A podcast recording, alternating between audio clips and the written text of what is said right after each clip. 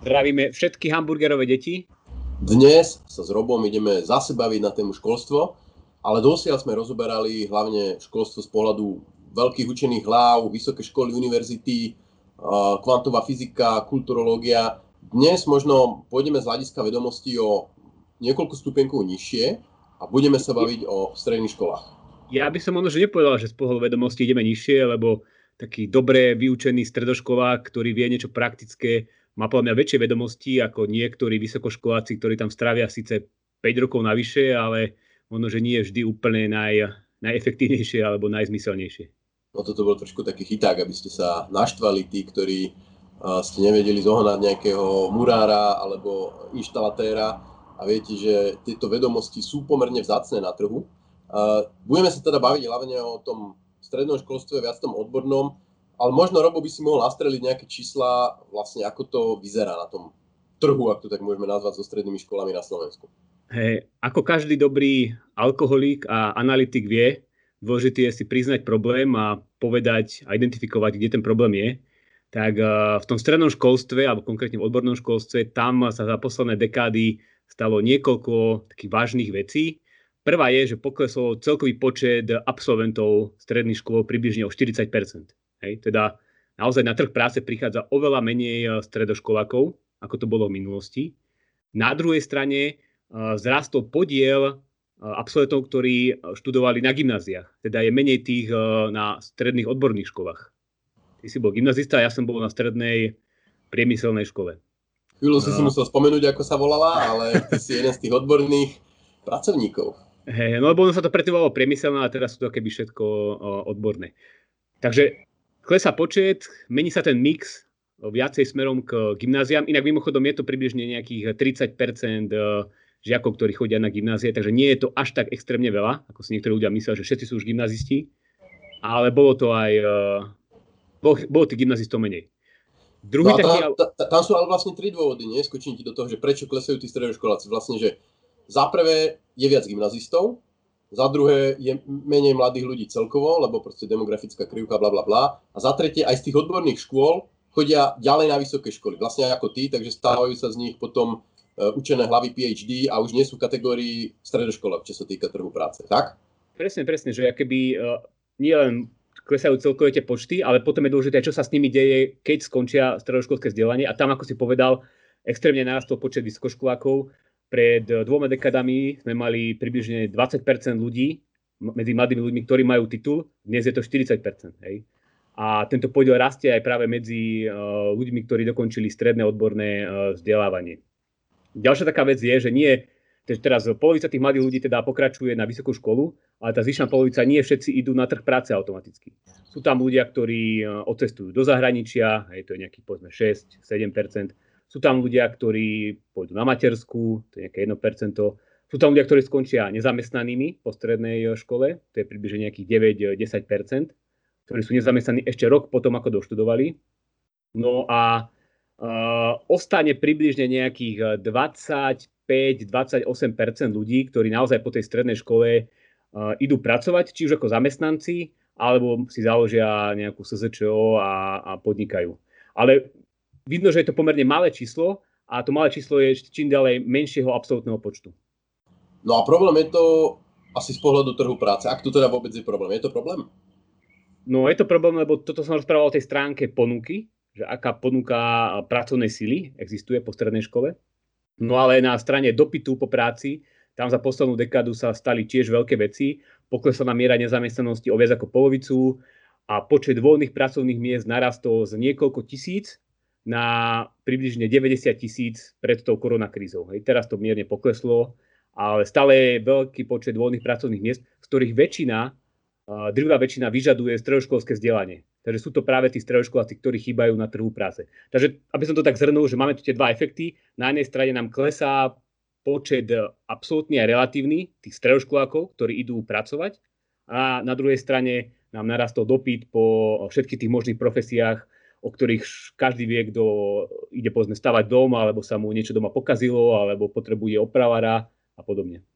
Ale tak ono to nie, nie, nie asi len o tých priamo remeselných činnostiach, ale aj mnohé, ja neviem, administratívne činnosti viac menej vyžadujú len strednú školu, respektíve v mnohých firmách proste tých ľudí zaučia do toho ich procesu a vôbec ich nezaujíma, aké majú pozadie. No a potom to vedie k tomu, že my, máme vlastne, my máme vlastne kopec vysokoškolákov, ktorí skončia v zamestnaní, ktoré si vyžaduje len úroveň strednej školy. Čo znamená, že zaprvé oni sami stratili niekoľko rokov na škole, kedy študovali niečo, čo asi príliš nevyužijú vo svojom živote a vyfúčení z hlavy.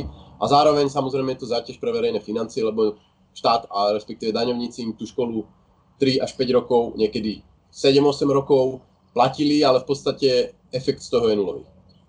Áno, a toto, čo ty akože hovoríš, to sú také pocity, ktoré všetci máme, ale na to existujú už aj hard data, ktoré hovoria o tom, že za poslednú dekádu nám podiel týchto vysokoškolákov, ktorí pracujú na pracovných pozíciách, kde nie je vyžadovaný titul, narastol dvojnásobne.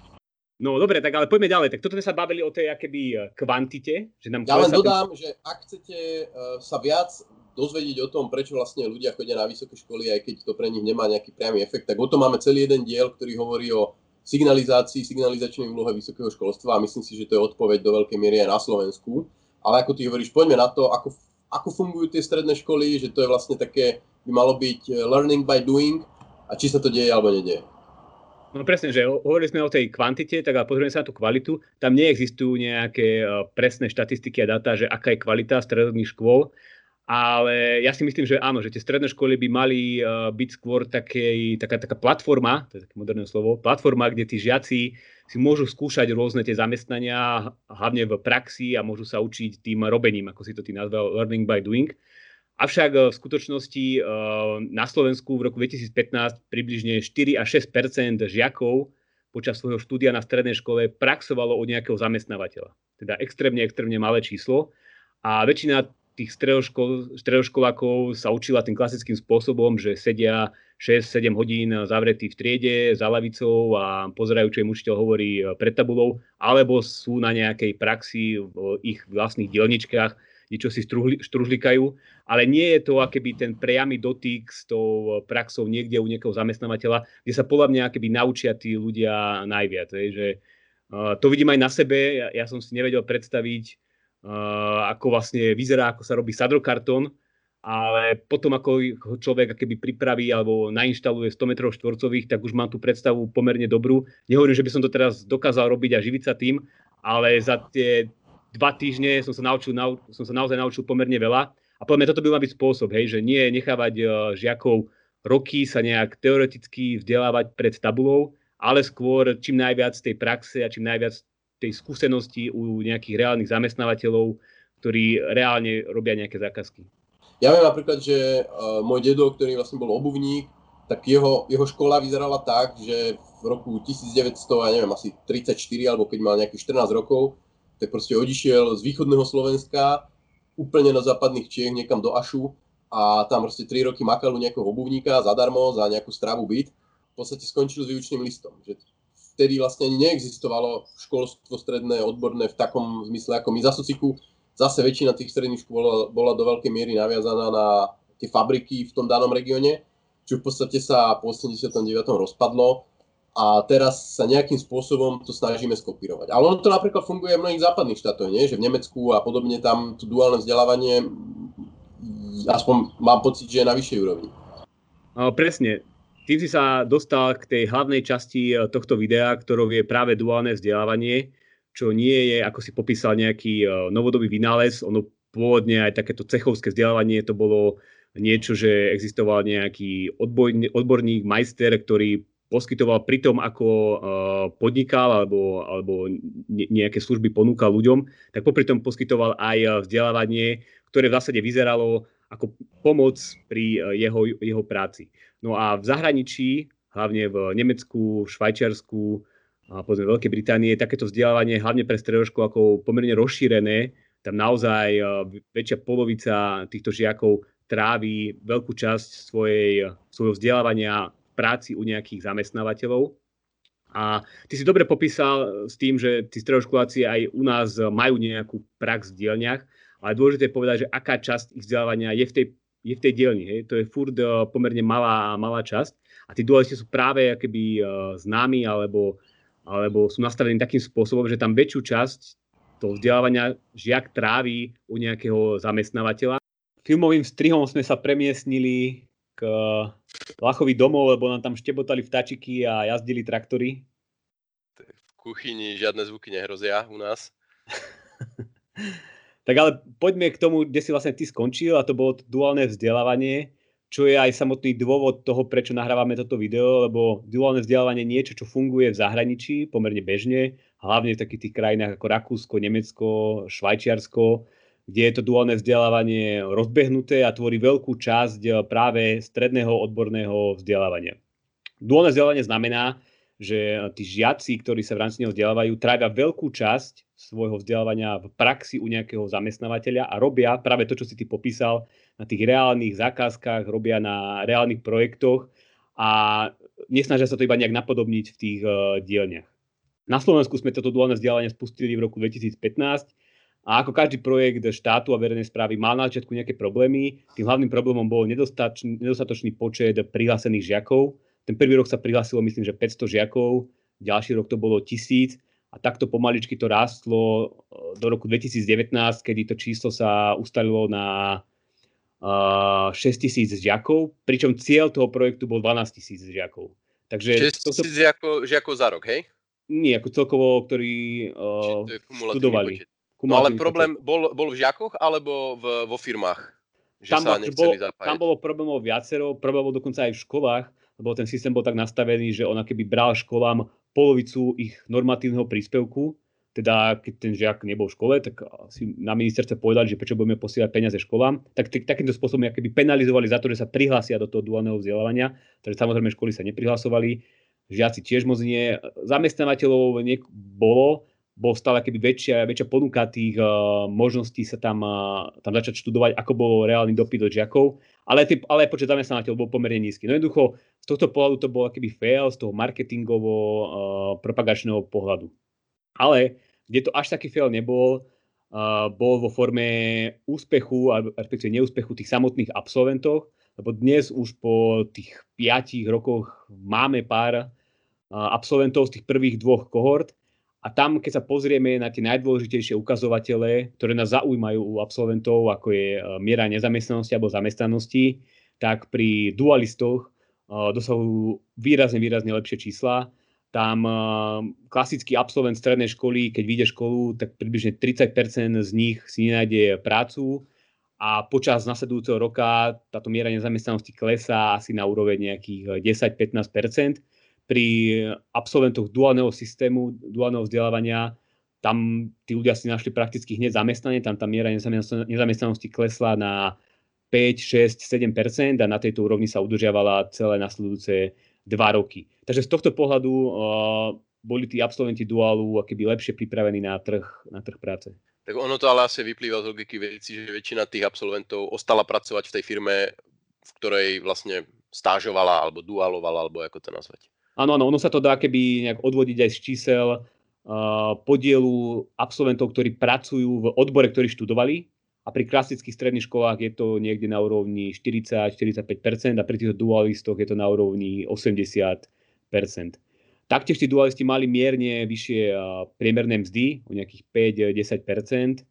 A taktiež pomerne uh, rýchlejšie si našli prácu. Hej, že takému klasickému absolventovi strednej školy to trvalo okolo 100 dní a týmto dualistom menej ako 50. No takže ono to znie tak, že ten duálny systém vzdelávania nie je dobre vymyslený z hľadiska toho, že sa do toho ťažko, alebo nechce sa proste z nejakých, nie sú tam zlé motivácie na to, aby sa tam zapájali školy, študenti a zamestnávateľia, ale už keď sa to podarí, že naozaj sa niekto zapojí a tí uční alebo študenti tam chodia, tak to má v celku dobré výsledky, nie?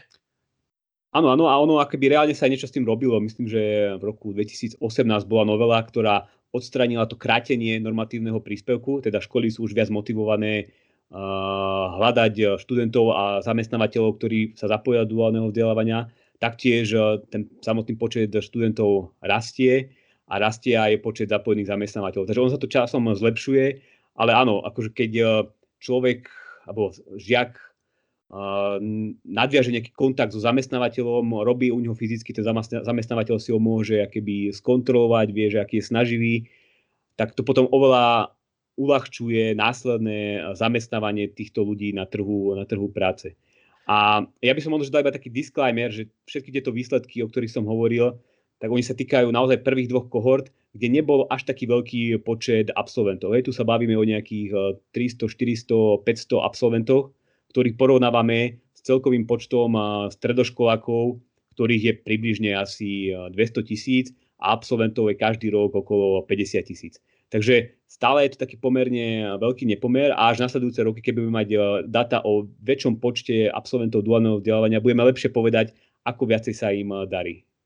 Ono vlastne tu je také zaujímavé premostenie na tú našu nekonečnú debatu o minimálnych mzdách, že pre tie firmy je to zaujímavé hlavne z toho hľadiska, že oni dostanú na pracovisko mladého človeka, ktorému vlastne, ak sa nemýlim, nemusia platiť a ešte dokonca majú nejaké príspevky, nie na neho, ak sa nemýlim. To sa teraz bavíme o tom duálnom vzdelávaní. A, áno, áno. Áno, oni nejaké, že majú mu platiť uh, nejakú, teraz nespomínam, to je vlastne nejaký typ štipendia, je to myslím, že 50% e, z minimálnej mzdy minimum a je to oslobodené od uh, všetkých odvodov. De facto zamestnanca, ktorý tam robí, Uh, jasné, je, je nezaučený, na druhej strane je to niekto, kto je tam asi z toho dôvodu, aby sa trošku pohol dopredu a oni v mnohých firmách asi bežne berú nezaučených ľudí, takže z tohto pohľadu to nie je až taká nejaká dramatická zmena.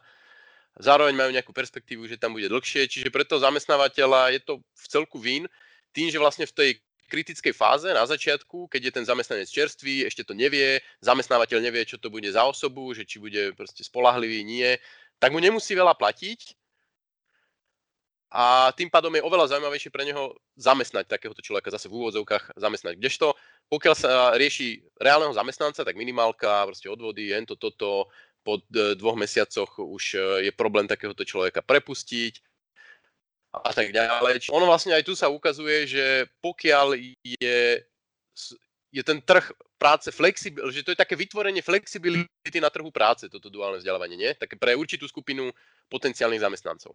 Určite všetko, čo hovoríš, platí a platí to predovšetkým pre tých starších eh, študentov alebo žiakov na stredných školách, lebo treba si, musíme si uvedomiť, že ten duálny systém funguje od prvého ročníka a tam v zásade prídu pomerne mladí eh, ľudia na to pracovisko, majú 14-15 rokov a tam eh, môže byť keby ešte pomerne problematické akoby priamo zapojiť do nejakej produktívnej činnosti. Hej. Na to sa stiažujú inak aj tí zamestnávateľia, že ten duál vlastne funguje od prvého ročníka a oni by potrebovali skôr takých eh, vyzrelejších druhákov, tretiakov, ktorí už naozaj eh, keby eh, sú dospelejší a dokážu viacej sa zapojiť do toho výrobného procesu alebo do, do ponúkania tých služieb. Takže nie je to až také úplne rúžové s tými úplnými začínajúcimi žiakmi, ale určite je to akýby dobrý spôsob, ako si môžu tí zamestnávateľia vyfiltrovať dobrých, dobrých žiakov a zistiť, že kto ako pracuje, kto aký šikovný a potom mu hneď ponúknúť pracovné miesto. Oni, oni mimochodom aj uzatvárajú také akéby e,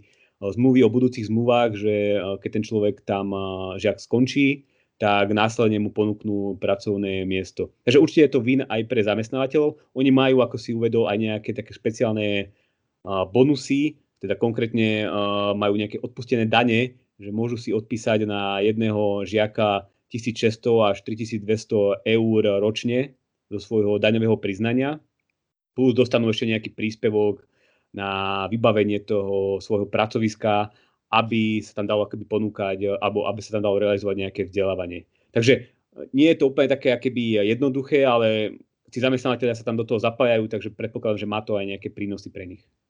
No ono to znie až taká polorozprávka, že aké je to skvelé tak eh, v tom zahraničí, kde to funguje, tak tam sa to vyvíjalo dekady, hej, že to nebolo, že niekto prijal zákon a teraz všetci zamestnávateľia eh, roztvorili svoje brány a pustili tam všetkých eh, žiakov. Ono to chce akýby nejaký taký evolučný vývoj a myslím, že takéto niečo bude potrebné aj na Slovensku. Dôležité, aby boli dobre nastavené tie zákony a regulácie, aby tomu nebranili. Hej, že to, čo sa vyčítalo tej prvej verzii duálneho vzdelávania, že tam bola pomerne rozsiahlá regulačno-administratívno-byrokratická záťaž pre podnikateľov. Hej, že oni naozaj sa museli prehrabávať desiatkami dokumentov, splňať všelijaké náležitosti, potrebovať získať nejaké licencie, vyškoliť svojich školiteľov a akože bolo to pomerne náročný proces, ktorý dlho trval a veľa stal.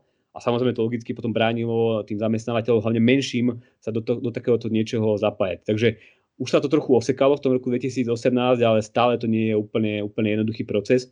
A možno, že by som tu teraz spomenul, že na Slovensku sme mali aj pred duálnym vzdelávaním niekoľko príkladov zamestnávateľov, ktorí si vytvorili svoje vlastné školy alebo takýto svoj vlastný duál. Taký najznámejší je T-systém v Košiciach, ktorý keby si vychováva takých budúcich zamestnancov v informačných technológiách. DM Drogeria má po celom Slovensku množstvo keby svojich vlastných odborov, kde si školí svojich predavačov a predavačky práve vo predaji drogerii. A viem, že Volkswagen má nejakú svoju vlastnú strednú školu, myslím, že Podbrezová. Takže keby tí zamestnávateľia dokážu to robiť aj bez toho štátu a bez rôznych dotácií, ale samozrejme, že vždy je to otázka toho, aký je veľký ten zamestnávateľ a ako často, ako veľa potrebuje najmať nových ľudí. Hej. Že keď je nejaký keby menší zamestnávateľ, tak možno, že tam je to keby otázne s tými benefitmi. Ono je tam asi aj problém v tom, že oni si nemôžu až tak nejak veľmi upravovať tie osnovy a vlastne musia vyučovať v tých školách to, čo im štát nakáže a nie to, čo by oni v skutočnosti potrebovali. Presne, presne. To bol ďalší veľký problém, že máme tu nejaké štátne vzdelávacie programy, ktoré sú nalinkované a kde je presne všetko načasované a potom to vytvára, vytvára problémy. No. To vzdelávanie naozaj by sa malo viacej podobať na tú prácu, je? lebo my vieme, že to, čo sa žiaci nejak teoreticky naučia, to pomerne rýchlo zabudnú, nedokážu to aplikovať v praxi, ale to, čo človek reálne zažije v tom, keď musí riešiť nejaký reálny problém a musí uspokojiť nejakého zákazníka, musí niečo reálne vytvoriť, tak to dá tomu človeku najviac, lebo presne ako sa povedal na Česku, learning by doing, učenie sa robením je tá najefektívnejšia metóda. A tu asi neplatí taký ten tradičný argument, že uh, dieťa alebo mladý človek by mal mať priestor na to, aby sa vedelo rozhľadieť a vyskúšať si veľa vecí, lebo ako povedzme si pravdu z tých odborných škôl, to nie sú gymnázia a tam asi tie decka nezískavajú nejaké rozsiahle svetové obzory od biológie až po svetovú literatúru a neviem, že či tam úplne platí. A ty nakoniec, ty si chodil na takú školu, tak eh, a skončil si ako ekonóm, takže asi ti to dalo nejaký rozhľad. Hej, mali sme aj Slovenčinu a učili sme sa všelijaké rozbory basničiek a niečo podobné, ale to je práve niečo, čo ja myslím si, že to, to, to by sa malo keby ubrať na tom vzdelávaní, hej, lebo akože, uh, sú také predstavy, že toto nejak dokáže z toho človeka vyšlachtiť uh, takého toho uh, otvorenejšieho a nejaký, nejakého rozhľadenejšieho uh, dospelého človeka, ktorý potom bude správne voliť a správne sa správať. Ale to sú poviem také trošku na iné teórie. A tak priestor pre takéto niečo, ako si ty uh, opísal, je podľa mňa práve na základnej škole. Hej? Že to by mal byť taký ten inkubátor, kde tie deti sú akéby v bezpečnom prostredí, sú izolované od praxe, sú izolované od toho, čo sa deje okolo nich a môžu sa rozvíjať, môžu hľadať, čo ich baví, môžu si robiť úplne nezmyselné, nepraktické veci lebo to je inkubátor, ale potom príde tá stredná škola, keď ten človek už je keby biologicky dospelý, hej, má 15-16 rokov a to by už nemal byť inkubátor, kde tých, detí, deti, kde tých mladých ľudí izolujeme, ale mal by to byť skôr nejaký simulátor, kde sa im snažíme ukázať, že ako bude vyzerať ten svet dospelých, ako vyzerá práca a čo musia robiť, aby sa vedeli uplatniť v tomto svete a na trhu práce. Takže tu ukončíme heslom. Do 15 rokov básničky, od 15 rokov vyššie kladivo a zváračka a tešíme sa na vás aj na budúce. Majte sa.